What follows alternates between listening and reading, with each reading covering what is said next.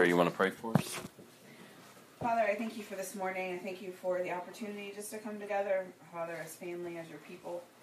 Father, and on this Palm Sunday, when we, um, the week before Easter, when we remember the, uh, the triumphal entry that Jesus took into Jerusalem and um, the name that he was called, Hosanna, the highest name, the highest form of praise. And um, so, Jesus, this morning, we just uh, we give you the highest form of praise because no one else deserves that name. And so uh, we thank you for your sacrifice, and you knew exactly where that road was going to lead as you took the donkey ride into Jerusalem, and you knew that those people that were shouting Hosanna were going to be the same people that were a week later were going to shout crucify him, but yet you did it anyway. So Jesus, we thank you that you made a way for us to be reconciled back to the Father. And so as we come this morning, I pray that nothing would distract us, that nothing would hinder us from your word this morning, that we would focus and fix our eyes upon you, and that our hearts would be good soil. In Jesus' name. Amen. Let's turn to Matthew chapter 21. That's where we're heading this morning before we go into our time of worship. And Carrie was praying. And today, is Palm Sunday, I like to read this portion of Scripture. Matthew 21, verse 1.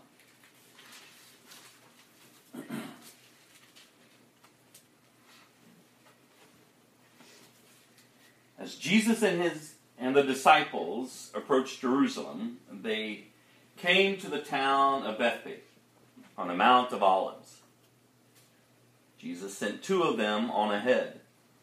Go into the village over there, he said. As soon as you enter it, you will see a donkey tied there, with its colt beside it. Untie them and bring them to me. If anyone asks you what you are doing, just say, The Lord needs them and he will immediately let you take them. This took place to fulfill the prophecy that said, Tell the people of Jerusalem, look, your king is coming to you. He is humble, riding on a donkey, riding on a donkey's colt. The two disciples did as Jesus commanded. They brought the donkey and the colt to him, and threw their garments over the colt, and he sat on it. Most of the crowd spread their garments on the road ahead of him, and others cut branches from the trees and spread them on the road. Jesus was in the center of the procession, and the people all around him were shouting, Praise God for the Son of David! Blessings on the one who comes in the name of the Lord. Praise God in highest heaven. The entire city of Jerusalem was in an uproar as he entered. Who is this? They asked. And the crowds replied, It's Jesus, the prophet from Nazareth in Galilee. Let's praise our God. Amen.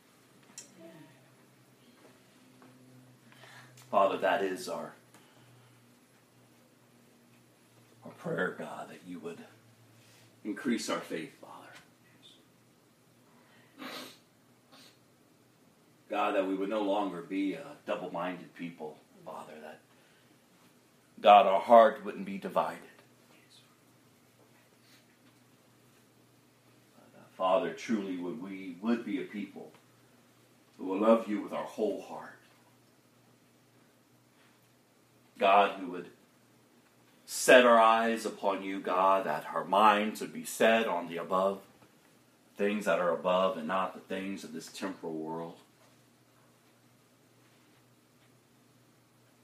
Father, we would truly have a clear vision and an understanding of who you are and of your great love for us. You so loved the world, Father, that you gave your one and only Son, that whoever would believe in him will not perish but have eternal life. You came to seek and to save the lost. You're full of compassion and mercy, slow to anger. Yes. So, Father, as we come this morning and we open up your word, pray, God, that we would be attentive the leading of your Holy Spirit.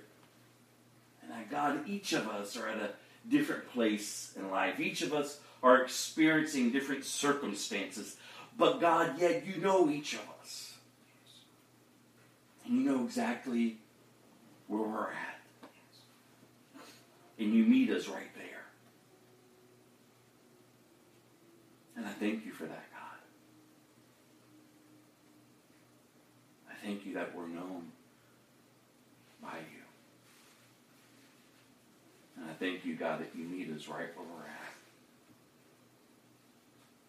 And in meeting us, you call us to come, to follow you, to trust you, to receive, Father, this free gift of salvation. That we would be restored, made whole.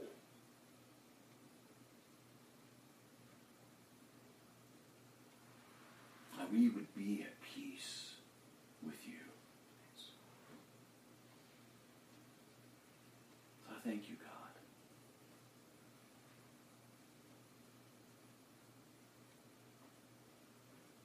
That you are God and God alone.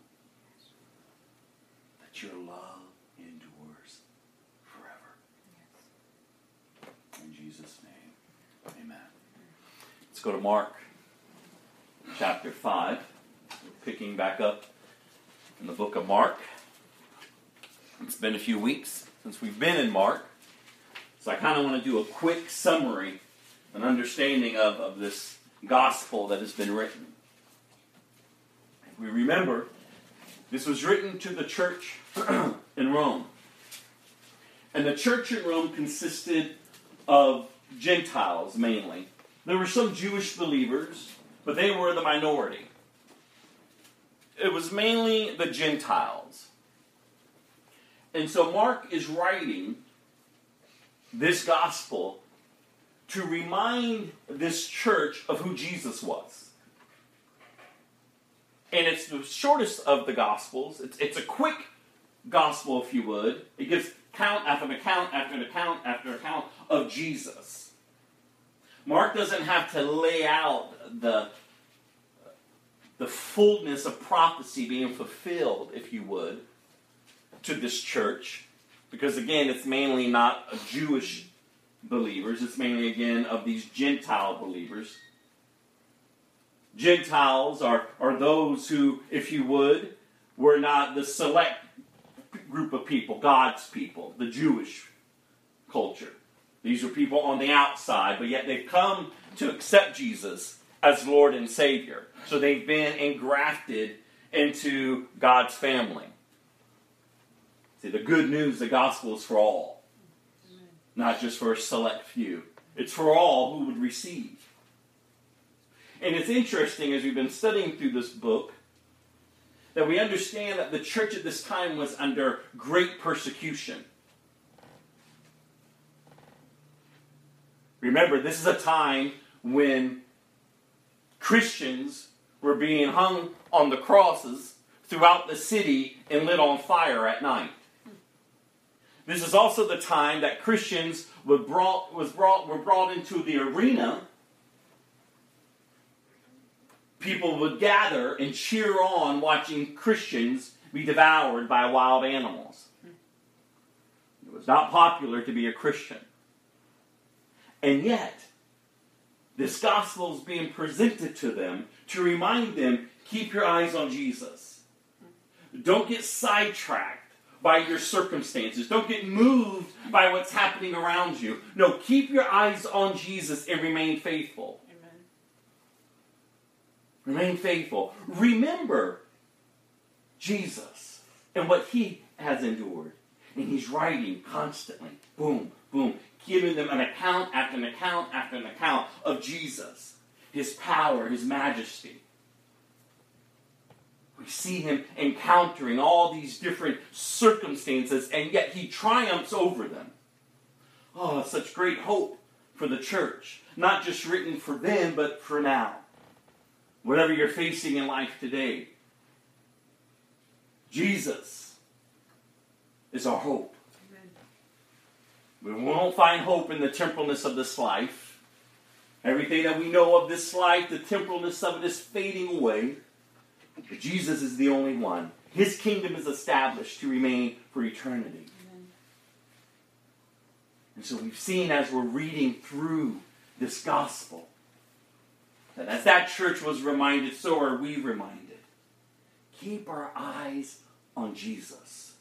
Oh, and today, as we open up the Word, we're going to get a good glimpse of Jesus. His compassion. We're going to get a good understanding of, of who He is and, and why He came. We're going to get a good glimpse of His power. We're going to get a good understanding of His truth. Remember, the Word of God says it's the truth that sets you free. Listen, one thing we all have in common is that we're born into sin. Each one of us have been born in rebellion towards God. But God so loved us that he sent his one and only Son, knowing our state of rebellion. He sent Jesus into this earth to redeem us, to call us back to himself. Jesus is the only way to God. Jesus himself says, I am the only way. I am the way, I am the truth, I am the life. You can't get to God by any other means. Only Jesus. And remember, we've talked about over the past few weeks about love. Love. You see, the cross had to take place in order for the true love to be displayed to all creation. No greater love than this that a man will lay down his life for his friend. See, when Adam and Eve sinned, when they rebelled against God, when they went their own way, didn't take God by surprise. You see, the cross was purposed even before God spoke the earth into an existence. God's purpose all along is to display his love to all creation. And no greater love will ever be displayed than the cross. And this is the message that he entrusts us as believers to go and carry out into this earth. That's why, as believers, we're not to think high, too high of ourselves. No, we're to serve as Jesus served. I love that line. I'll love as you love, and I'll serve as you serve. Because that's how Christians should be living. We're called to love. We're called to go forth and to tell of the goodness of God. That His love endures forever. That His love has been displayed on the cross so that all creation would know that there is a way. to be at peace with God through Jesus Christ, your Lord. That we live differently on this earth. We keep not our eyes set on the temporalness of life, but we keep them on Jesus. And each day we say, Yes, Lord, I'll do your will, not mine. I'll do your will, not mine. And that's how we can love the unlovely, because we're we were once unloving. Jesus, yet in our state of, of being unloving and, and, and just being in total wretched and just rebellion towards Him, He loves us. But Jesus desires that we wouldn't remain in that state, that we would come to Him. And in coming to Him, He cleanses us, He frees us from the chains of sin and death. And I've been reminded this week Oh, death, where is your sting? Hmm. Jesus has victory over death. Amen. Earlier this week, when the doctor looked at me and said, You're on the verge of having a heart attack, then God, you followed your instinct to come because you would be dead by this weekend. I go, wow. And I remember leaving his office and heading to the hospital and thinking, God, whatever the outcome is, you're still victorious. So as I laid in the hospital and as I was reflecting of just the peace that I had to being there, I was just like, God, I'm not going to be moved by what any man or woman is going to say to me while I'm in here. Because you already hold the victory. No matter what the condition or the outcome may be. Oh, death, where is your sting? Oh, death, where is your sting? Jesus Christ is Lord and King, and my life is hidden in Him. My life is not given by results of tests or my circumstances. No, my life is hidden in Christ. And your life is hidden in Christ if you're a believer in Christ. If you're a follower of Christ. You see, remember, faith, our faith in Christ has to produce something within us. It just can't be words. There's a lot of people who say Jesus' name, but they're not followers of Jesus. No, your faith is produce something within you. You're to mature, you're to grow as believers. Not being perfect. Remember, our goal is not perfection. Our goal is just maturing each and every single day. Yes, you're going to make mistakes. Yes, there's, there's going to be times where you fail. But it's in that failure that you remember of His great love and you get up from that place and you repent. You throw off the sin that so easily entangles you and you keep moving forward. And this is the hope that the church has. This is the hope as we open up His Word today, Mark chapter 5, that we're going to find. Let me set the stage for you.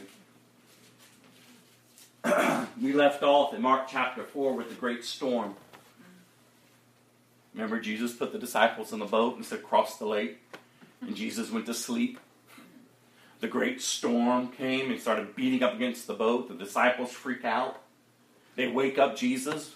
Basically, what you bring us out here to die? Do something.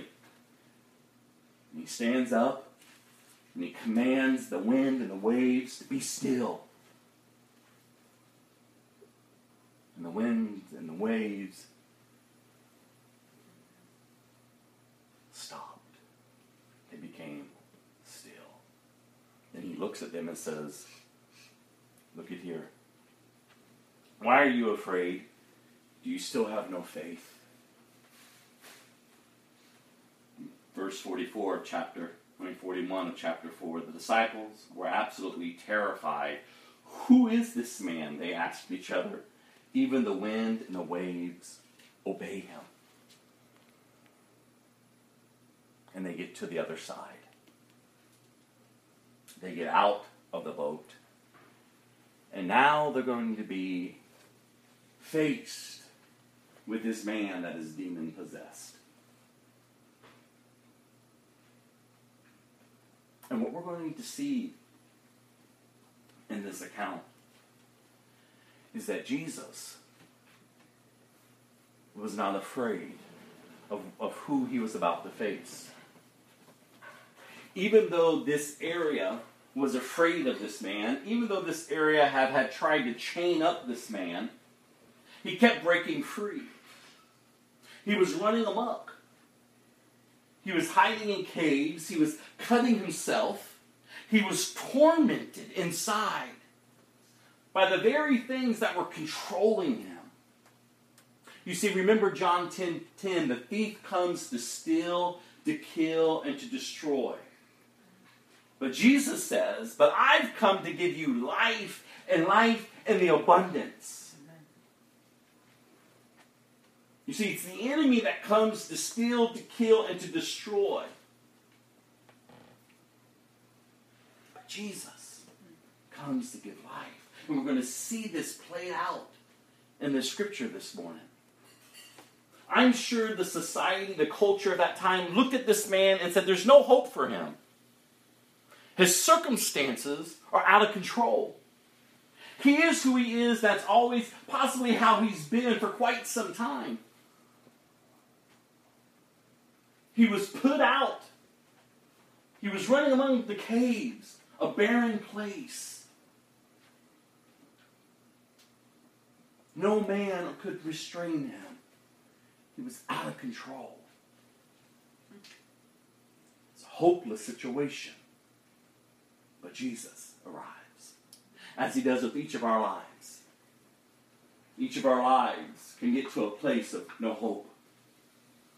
Each of our lives can be where people may put us out, put us aside, don't care for us. Each of us can experience such great rejection.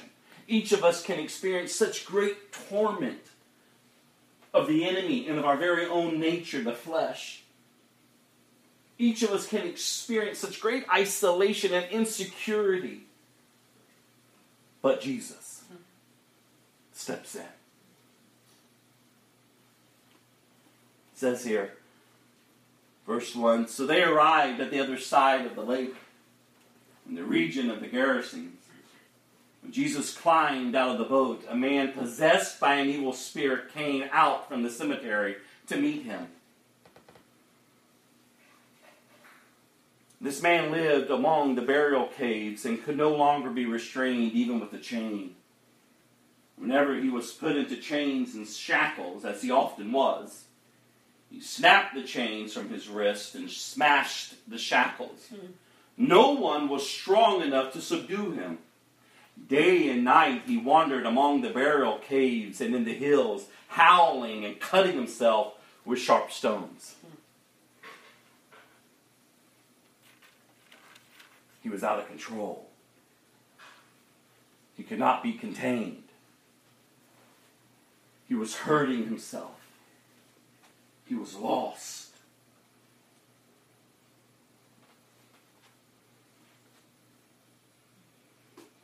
when Jesus was still some distance away, the man saw him, ran to meet him, and bowed low before him.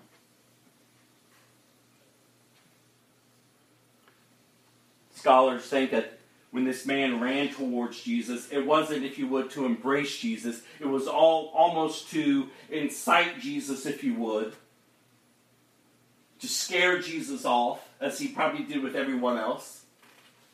But isn't that what we do, though? We're in a place of, of confusion, a place of isolation, a place of insecurities, a place of, of living with no hope, that we push people away from us.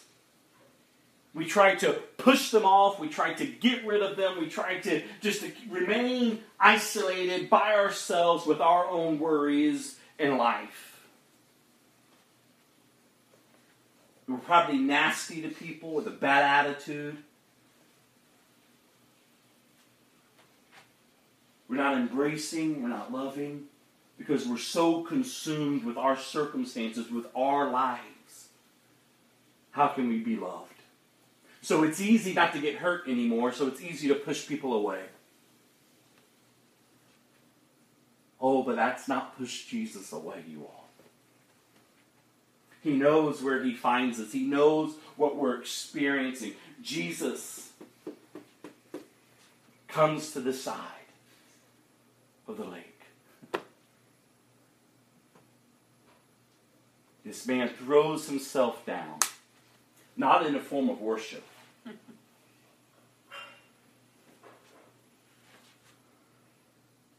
Look what he does after he bows himself down.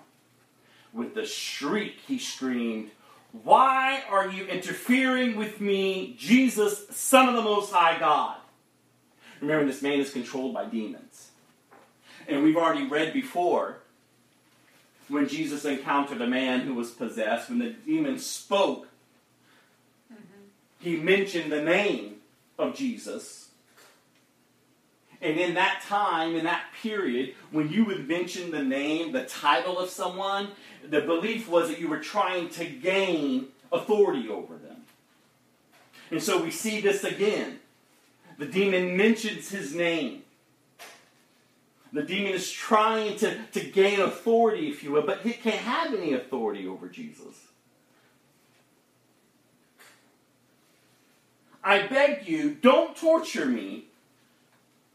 For Jesus had said to the spirit, Come out of the man, you evil spirit.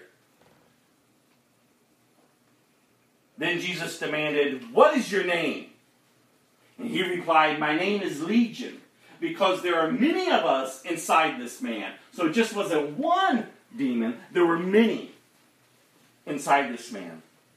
The evil spirits begged him again and again not to send them to some distant place. And what we gain in the understanding of this is remember, there is a time in which will come when the enemy and the demons will be dealt with.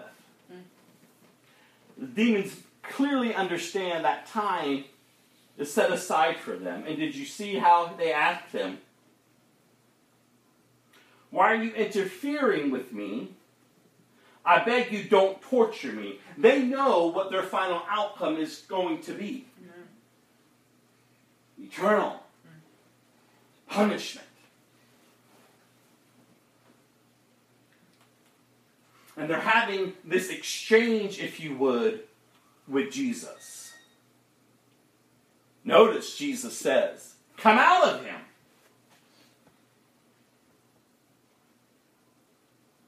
Demons responded back. And some may wonder why did Jesus have this exchange with the demons? Remember, God is sovereign over all. He's about to display such great authority as he has been time and time and time again to his disciples and to anyone else who would pay attention. He's having this exchange. He's given us an understanding. Remember when the Word of God says even the demons know the Word and they tremble at it. They know what's to come. Some may question why does God continue to allow, if you would, evil? God is sovereign. God ultimately knows what's ahead. All things work together for the good, for God's purpose to reveal Himself more and more and more so others would come to an understanding of who God is. Evil is not greater than God. Satan is not greater than God. So many times we give the enemy more credit in our lives than we do God. So many times we get so caught up in our circumstances that we, we take our eyes off of Jesus. And somehow we begin to exalt our circumstance. Somehow we begin to exalt the influence of the enemy. Somehow we, we begin to exalt the influences of the world. But as Christians, no, we're only to, uh, called to exalt the name of Jesus. Amen. We're only to keep our eyes on Him because we realize all things work together. God's sovereignty brings all things together for the good of those who love Him and are called according to His purpose. We're seeing this incredible exchange take place. Jesus could have dealt with it right then and there, but he's allowing this for a reason. He's revealing himself even at a greater understanding. Remember, Satan, his thoughts were that I'm going to rise up above the throne of God. But he couldn't. Nothing, nothing is greater than our God. God's throne is established. And Jesus is at the right hand of it. All authority and power. Nothing is greater than God. It says here the evil spirits begged him again and again not to send them to some distant place. There happened to be a large herd of pigs feeding on the hillside nearby. Send us into those pigs, the spirits begged. Let us enter them. So Jesus, look at this. Let's remember, let's look at this. Gave them permission. All authority and power. Jesus gave them permission. Enter. The evil spirits came out of the man and entered the pigs. The entire, the entire herd of about 2,000 pigs plunged down the steep hillside into the lake and drowned in the water. Can you imagine this picture? 2,000 pigs. They were peacefully there just doing what pigs do. But all of a sudden, their bodies were taken and dragged into the water and drowned. Remember, the enemy comes to steal, kill, and to destroy. But Jesus came, comes to give life and life in the abundance. What these demons were trying to do to this man, they end up doing to the pigs.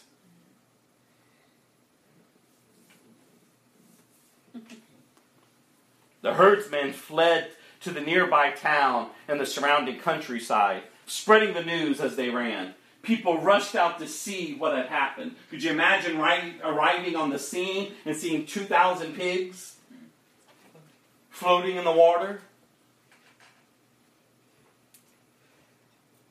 A crowd soon gathered around Jesus, and they saw the man who had been possessed by the legion of demons. He was sitting there fully clothed and perfectly sane, and they were all afraid.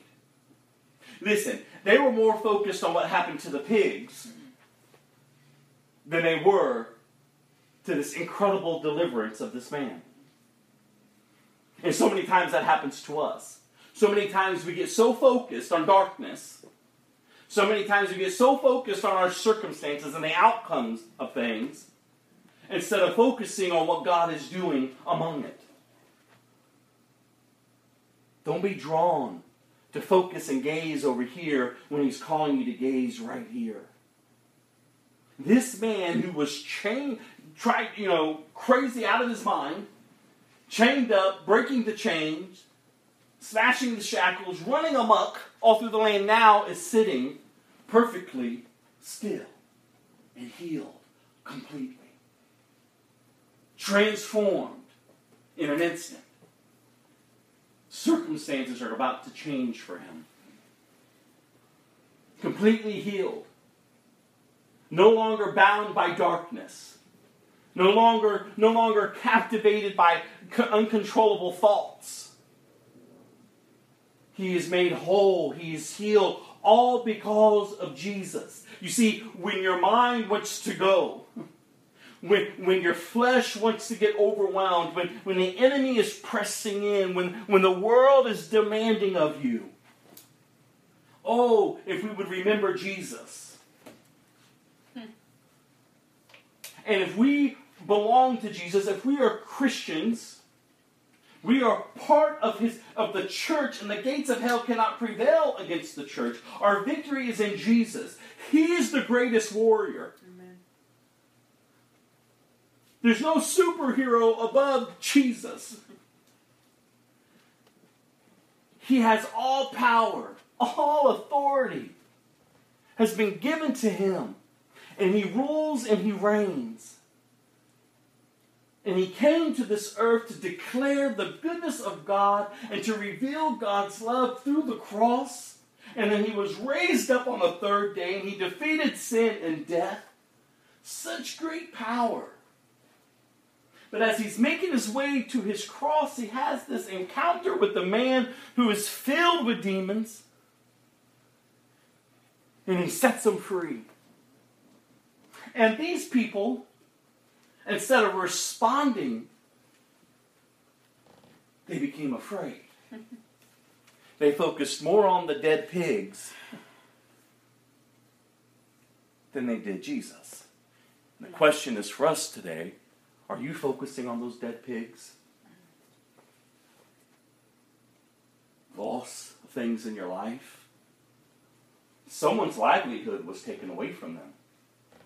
Someone invested into those pigs day in and day out. These people were more concerned about the pigs and afraid of Jesus.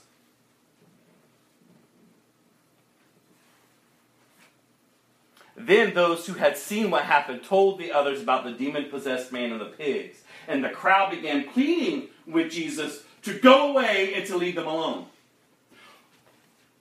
Do you see this? Instead of wanting to embrace Jesus, instead of wanting Jesus to remain among them, they were like, go away. Leave us. Leave us. And Jesus, and we're going to see, leaves. And history shows, and scriptures show as well, that he never returned back to this area. He granted their request. Mm. Leave us. Leave us. He leaves. Oh, but in his absence, he leaves a witness. As Jesus was getting into the boat, the man who had been demon possessed begged him to go with him. But Jesus said, No. Go home to your family and tell them everything the Lord has done for you and how merciful he has been with you, or has been.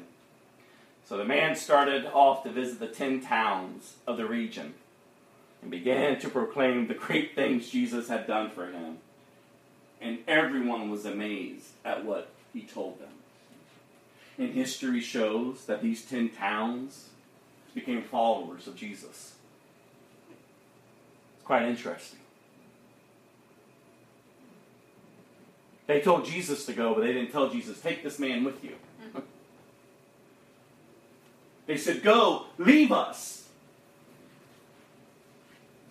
Jesus is getting back in the boat, and the man runs, begs Jesus, let me go with you. He says, no. Go. Tell of all that has been done for you.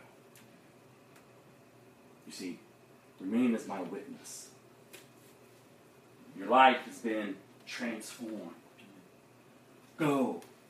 Tell others. Tell others. This man who was once enslaved to such chaos is now called by God Almighty Amen. to bear witness Amen. of God's power, of God's love. Same with us, you all. Amen. We all have been broken. We all have gone through life. And we're still going through life. And yet, each and every single day, God reveals himself to us to remind us who he is, and if you belong to him, who you are. You're to go bear witness. Go testify. Let others see a changed life not just someone who says that they're a Christian and doesn't live like a Christian. Now, remember we talked about in the early church how one was marked as a Christian is a transformed life, mm. not just someone who says they are and keeps living the same. No, a life transformed, a life no longer bound by shackles and chains, by torment of the mind, by insecurities of the soul, but a life transformed. Remember, not living a perfected, perfect life. Not our goal is not perfection. Our goal is maturing. I'm sure this man, yet though he would never be possessed again, I'm sure his life probably had different things that would come up. But he had to remember of the great salvation that was given to him, this freedom, this hope. And that sustains him. It sustains us as we continue to go through life, testifying of his goodness. His life impacted 10 cities, Amen. thousands upon thousands of people. Because he kept telling others the good news. I once was, but now I am. See, whatever the world is trying to define you as, don't be defined by the world. Don't be defined by your past. Be defined by Jesus. Amen. He is the author. He begins this work in you, and he is faithful to complete it. This man begged to go with Jesus. No. Go and be my witness. Your life has been transformed. Remember, we read a few months ago, we, we were reading through the scriptures and how scripture says if you're a liar, stop lying. If you're a thief, stop stealing. Instead, work hard, give to the poor. If you use foul, abusive language, clean up your mouth. See, it's this transformation. It's this life that's different so that people can see what's different about you. Jesus. This is the good news that we have. Jesus. We stop living for ourselves because remember in Luke, Jesus tells them, "Ah, consider the cost before you come after me, before you follow me, before you become one of my disciples, consider the cost because it's going to cost you everything. You're to lay down your life and pick mine up, Jesus says. And I'm going to empower you with the Holy Spirit. I'm not going to leave you alone. I'm not going to abandon you. I'm going to give you the Holy Spirit, and He will keep you. He seals you until the day of redemption. He's your counselor, He's your comforter, He's your teacher. Our life as Christians are to be, is, are to be dependent upon the Holy Spirit. Go forth in this life, to share the awesome news. This man's life radically changed. Wholeness. It's a beautiful picture of wholeness. Remember, in that culture, in that day, for Jesus to even ex- have an exchange with this man was looked down on. The religious people of that day look, would have looked down on this man. He's unclean. They wouldn't have anything to do with him. And yet, here's Jesus, who's willing to meet this man who the culture says is unclean, have nothing to do with. And yet, Jesus meets him right there. And that's how the church should be. And then you keep hearing me say, I don't know why the church is angry at the world. Why somehow we think we're better than them when we're called to go and to serve them and to love them because we once were there. We know what it's like. And so we go to serve and to love them right there. And Jesus is our example.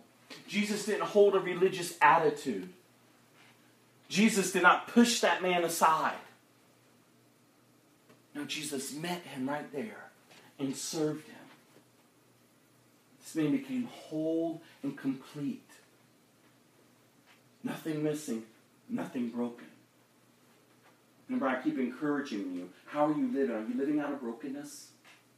That's a choice. The greatest lesson I've ever learned in my life is realizing that no one did anything to me. I've chosen how I responded to the things that the world threw at me. Many years I lived angry at people for the abuse that I endured and the things that were done to me. And the, and the consequences of, of my family and, and how we live poor and, and just broken and just nothing. For so long, I blamed everyone else, but reality is my choices were coming into an agreement with what was being done around me. It wasn't until I chose to believe truth that my life began to change, that wholeness began to come. Because my life was no longer based out of the brokenness, it was based out of truth, it was based out of Christ, it was based out of the fact that He loves me. And I had a choice to make every single day. I can choose to live out of my brokenness, or I can choose to live out of life, out of love. And I keep encouraging y'all stop living as the product of the fall. Especially if you're a Christian. If you're sitting here and you're a Christian, you're not to continue to live as a product of the fall. No, you're to live now as the product of the resurrection. Amen. You're to have hope because you have Christ. And your life is to reflect that hope in Christ. Your choices and your decisions and what you're putting your hand towards and, and everything you're taking in should reflect this hope that you have, not from your brokenness. And it's a lifestyle every single day because we're living in a fallen world. So, this weird prosperity gospel, this weird teaching that's out there trying to influence the church that everything's going to be perfect, that is so demonic. Because Jesus himself said, In this world you will have trouble. But be of good cheer, I've overcome the world. Amen. And we ought to start living as overcomers. We really start should believing in whom we saying we're believing in. Amen. And collectively, we should be coming together, praying for one another. That's the whole purpose of the church, you all. Is to encourage, to edify, and to build each other up in our faith. Not to put each other down, not to fight each other, not to try to gain authority over each other, not trying to f- battle each other. No, but to submit to Christ and to submit to each other and to love each other and to know that we're called to encourage each other in our day to day lives. This man was made completely healed. He didn't get up from this place and keep living in brokenness. Mm. No, he got up and he went out and did what he was commissioned to do go tell others. Could you imagine? Could you imagine? He could have probably stayed stuck and remembered all the dark days. But this great life, this great power, this, this incredible transformation can't compare to darkness. Jesus, the light of the world, dispels the darkness. Amen. Nothing is greater. Nothing. No one is greater. Jesus. This man did not have to be tormented any longer. He was free. He was free. And not only was he, was he free, but remember, he was given the commission to go. And we talked about that last week. We've been called to go. So Jesus gets back into the boat. Verse 21 Jesus got into a boat, into the boat again, and went back to the other side of the lake, where a large crowd gathered around him on the shore. So he leaves one place, leave us. We don't want you here. And isn't that just like Jesus? He's not going to force us to follow him. You don't want him a part of your life? It's your choice. Remember, we've said this before. A lot of people say, well, how can a loving God send people to hell? Oh, God doesn't send people to hell. You choose to go. You choose to go because you look at God and you say, I don't love you. You're not God. I'm going to do my life. I'm going to live how I want to live. And I keep telling us, why would we trade His love, such great love, for His wrath? Why would you trade God's love, the very one who created you, knows you, who formed you? who placed you in your mother's womb, who has a plan and a purpose for your life, why would we keep rejecting him? And even in the book of Revelation, even when things are hitting this earth left and right, there's still going to be people who will raise up their fists to God and say, You're not God. And He loves us enough to say, that's what you want to believe, have at it. I'll turn you over to what you want to be a slave to, mm-hmm. and it'll destroy you. Y'all realize that? Remember back to what I was saying about choices? It's your choice.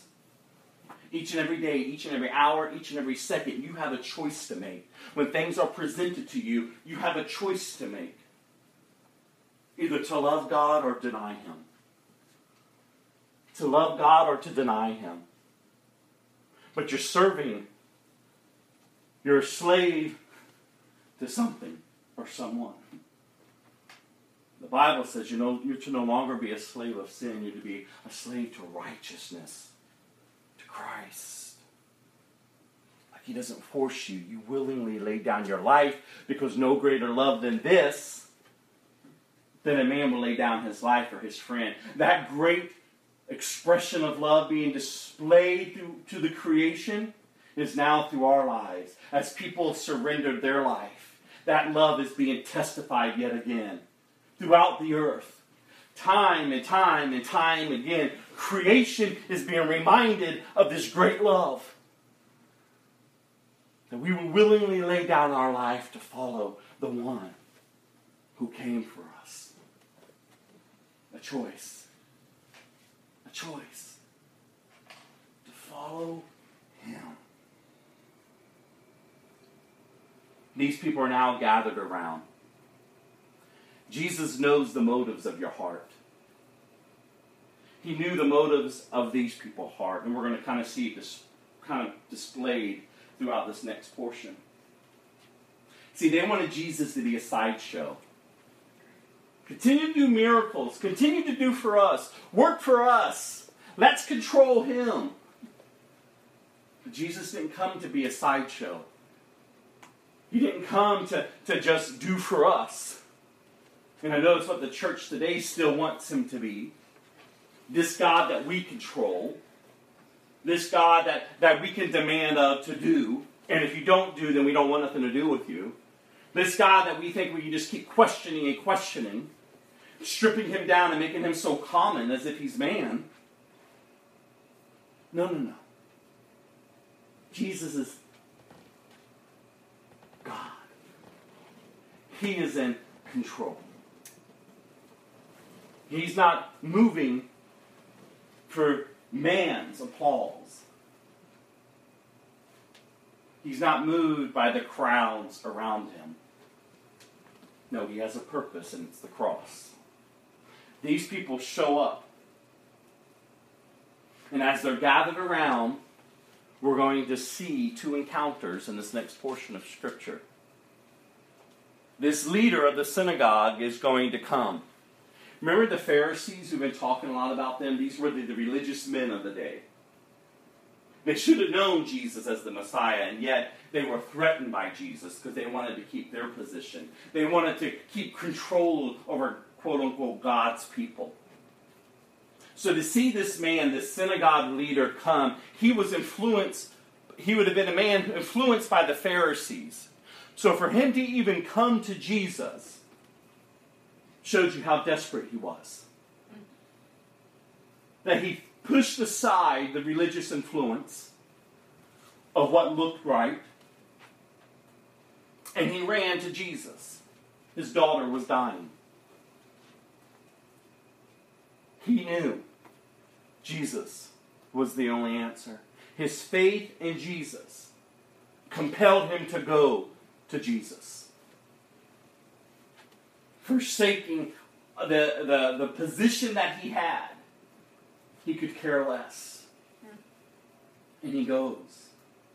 And it says here Then a leader of a local synagogue, whose name was Jairus, arrived. When he saw Jesus, he fell at his feet, pleading fervently with him. My little daughter is dying, he said. Please come and lay your hands on her. Heal her so she can live. Lay your hands on her. Heal her so she can live. We know Jesus could have just spoken the word. Remember when the Roman centurion came to him, he said, Just speak the word. Mm. That Roman centurion understand authority. This Jewish leader, the custom of the day was to lay hands. So he presented a specific request to Jesus. By his faith in Jesus, knowing that if you would just lay your hands on her, and Jesus honored the request that was given. He honored this man's plea for help. Jesus could have looked at the man and thrown up to the man. Why should I do anything for you? You're part of the system. But he didn't. What we see here is he was moved with compassion. Jesus doesn't stand in front of us and throw up in front of us all of our failures. No, he stands before us and he's moved with compassion when we sincerely seek him. This man came and he was sincerely seeking Jesus. Remember, he threw off everything. And he came, came to plead. Jesus went with him. It's a beautiful picture. There's certain scriptures I like to circle and highlight or kind of focus on. I love that scripture. And Jesus went with him. God, that gives us such hope. And all the people followed. Mm-hmm. Now we've got the crowd again. Everyone's moved. Ooh, what's Jesus going to do? There's a crowd of people pressing in on Jesus. And there's someone in that crowd that needs Jesus besides Jairus. This woman with an issue of blood. I want you to think of the scene, you all. The crowds are pressing in. And within the crowd was this woman who had an issue of blood. She was unclean. She shouldn't be among the crowd of people. Her position in society was to be put out. You're not to be among us.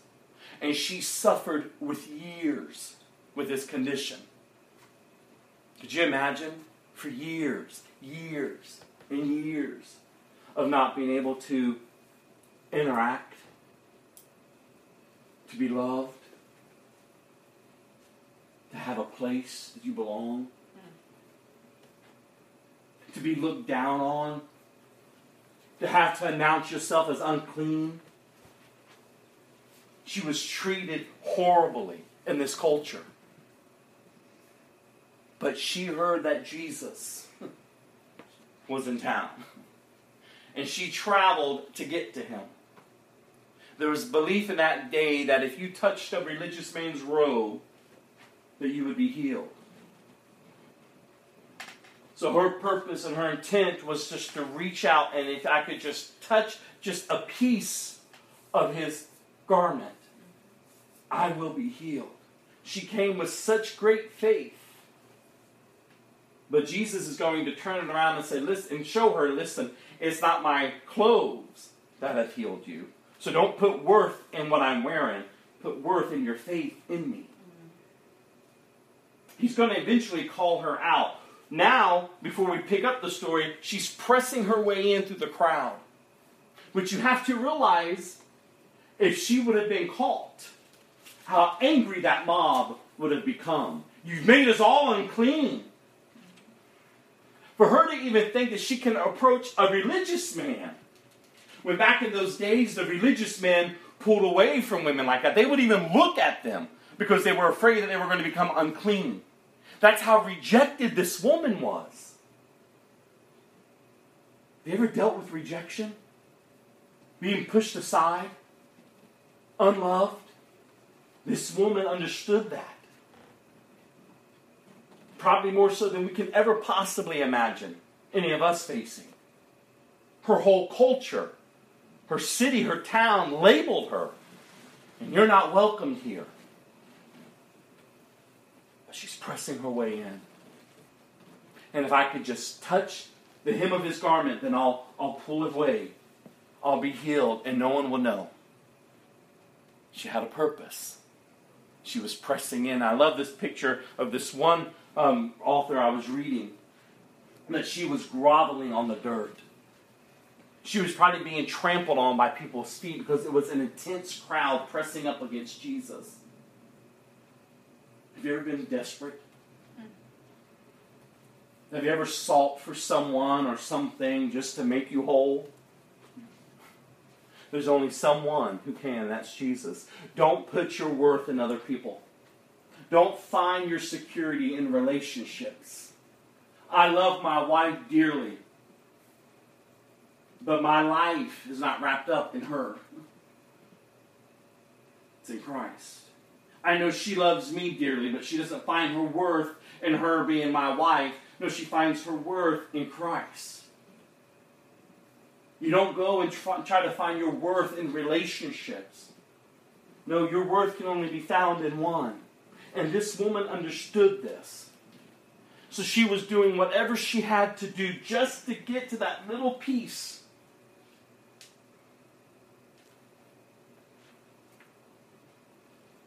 And Jesus was on his way to heal a young girl. I can only imagine as we're, as we're reading through this what the disciples were thinking. But Jesus is also revealing to the disciples about ministry. So many times we get so sidetracked. Or so many times we think we're not doing enough. Or so many times we're thinking, no, we should be beyond this, we should be there. And Jesus saying, no, plant where you're at. Stop getting so caught up on what's ahead and sow where you're at. Even if there's a crowd pressing in, even if you think there's are things hindering you, no, you sow where you're at. Because a harvest will come. So the crowds began the crowding around him. A woman in the crowd has suffered, verse 25, for 12 years with constant bleeding.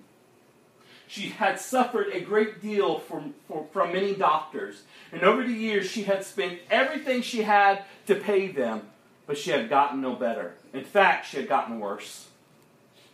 She had heard about Jesus, so she came up behind him through the crowd and touched his robe.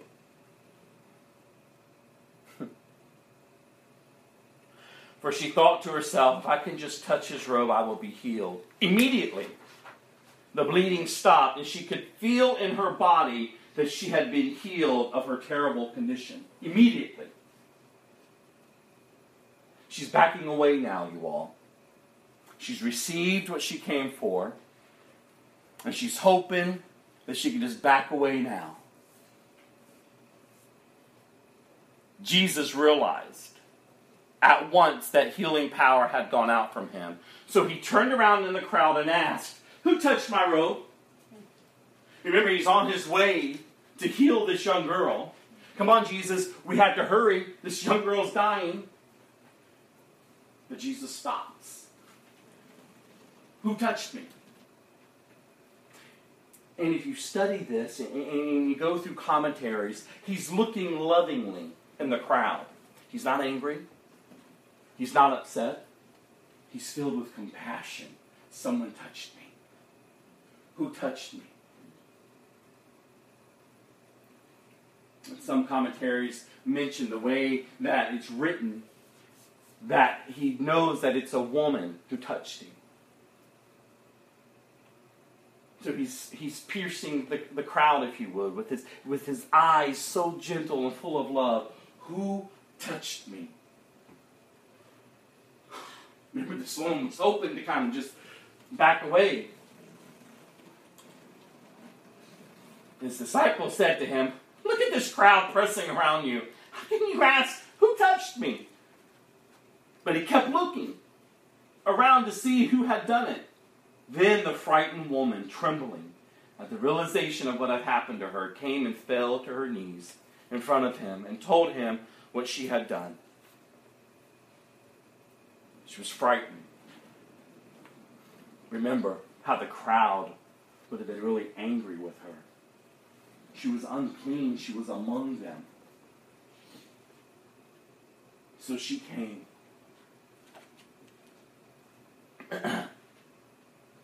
Trembling, frightened, she fell to her knees in front of him and told him what she had done. Look how Jesus responds, you all. Remember, the culture of that day would have looked at him as being unclean now. You were touched by an unclean woman. Again, he, he, he's, he's shattering all the, the cultural expectation of a religious man. And he's showing that it's not about religion, it's about relationship. He wants to establish a relationship with this woman. That's why he asked, Who touched me? It was more important for him to stop at that moment and say, I'm just not concerned, if you would, for your physical touch. No, no, no. I want to heal you completely. I want you to go in peace. I want to establish a relationship with you. You reached out, and I'm reaching back. God, it's such a beautiful expression of His love. And He said to her, Daughter, now listen, you all, this woman has gone for 12 years without being loved or acknowledged. She was forgotten. She was of no value to the culture around her. They treated her like crap. And Jesus, I can only imagine his eyes looking at her with such great love and compassion. And the first word he says to her, daughter, he restores her to a place of value. You're accepted. Daughter. Your faith has made you well. Go in peace. Your suffering is over. That's what he does with us, you all.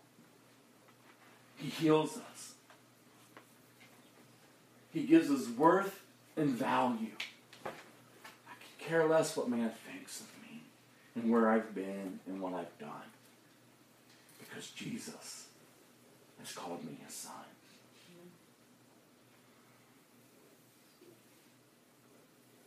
This woman was made whole. And God, what a great your suffering is over. You're restored. And look what he says. Remember, he doesn't say his garment made you well. No, your faith. Your faith in me has made you well. Daughter. Some of you are sitting here today and, and, you, and you have no value because no one has really, truly embraced you. He's loved you. Jesus wants to be able to establish this relationship with you. He wants to be able to call you daughter or son. He wants you to know that you are loved by the Almighty God. And that your worth can only be found in Him. And He wants to be able to tell you, as He has told this woman, your suffering is over. Go in peace. And that word peace, nothing missing, nothing broken. Go. Don't live as a broken person anymore. Go. Learn what it is to live life in the fullness and wholeness. Be loved and love others. Look what happened. While he was still speaking to her, messengers arrived from the home of Jairus, the leader of the synagogue. They told him, Your daughter is dead. There's no use troubling the teacher now. Wow. Did we forget Jairus was still there? Could you only imagine what he was thinking? Like, Jesus, come on. What are you stopping for? My daughter's dying. I'm sure in, in and of himself, he was probably worked up like, do we really have to find out who's touching you? There's so many people around you. And Jesus is having this exchange with this woman who he just healed and connected with. And as he's speaking with her, he hears the report Your daughter's dead. No need to trouble him any longer. But Jesus overheard them and said to Jairus, Don't be afraid, afraid. Just have faith. Jairus, you came in faith. Remain in faith. Don't believe the report. God is sovereign.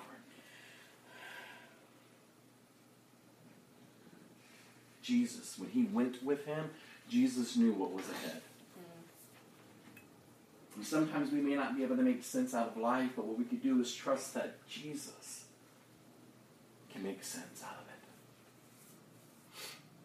We can trust him no matter the outcome. And I love this next sentence. Remember the crowd? Let's not forget, this crowd wants a show. Come on, Jesus, work a miracle. Then Jesus stopped the crowd and wouldn't let anyone go with him, except Peter, James, and John, the brother of James. The other nine disciples and the crowd had to stay. Remember, he didn't come to put on a show. But he took the three because back in back in that culture, in order for something to be valid, in order for something to be testified to, to have to be three witnesses. And that's why you'll see these three were always chosen to go with Jesus. There had to be three witnesses to testify for an account to be valid. So he took these three. He allowed them to come. And so he's making his way to the home. When they came to the home of the synagogue leader, Jesus saw much commotion and weeping and wailing. He went inside and asked, Why all this commotion and weeping? The child isn't dead, she's only sleeping or asleep. Listen, the child was dead. Those people gathered around back in that culture, too. They used to pay people to come and mourn and wail and cry and carry on. They knew the child was dead. Jesus is putting a stop to this commotion. He's putting a stop to it. The crowd laughed at him. But he made them all leave, and he took the girl's father and mother and his three disciples into the room where the girl was lying. He threw them out. He took control of the situation.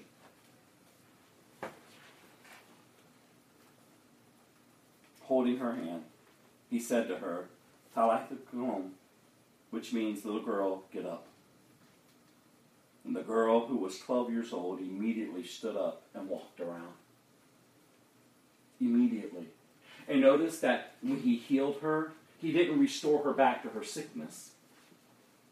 No, he healed her completely. She came back from the dead.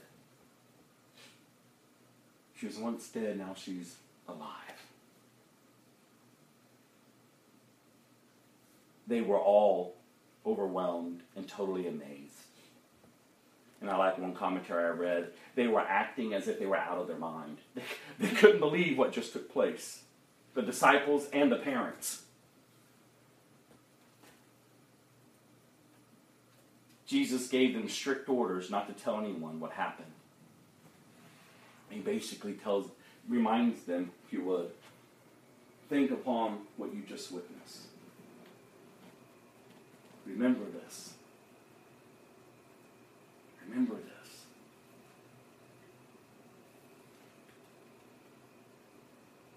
And then he told them, give her something to eat. Don't you love that? Jesus could have produced food for her if he wanted to. Remember what he did with the, the loaves and the, and the fish? He produced. But instead, he said to the parents, give her something to eat. And that's what he does in our lives. He works things out. but He entrusts us to continue to meet the needs of others, to share with others, to encourage others, to go forth and to serve others.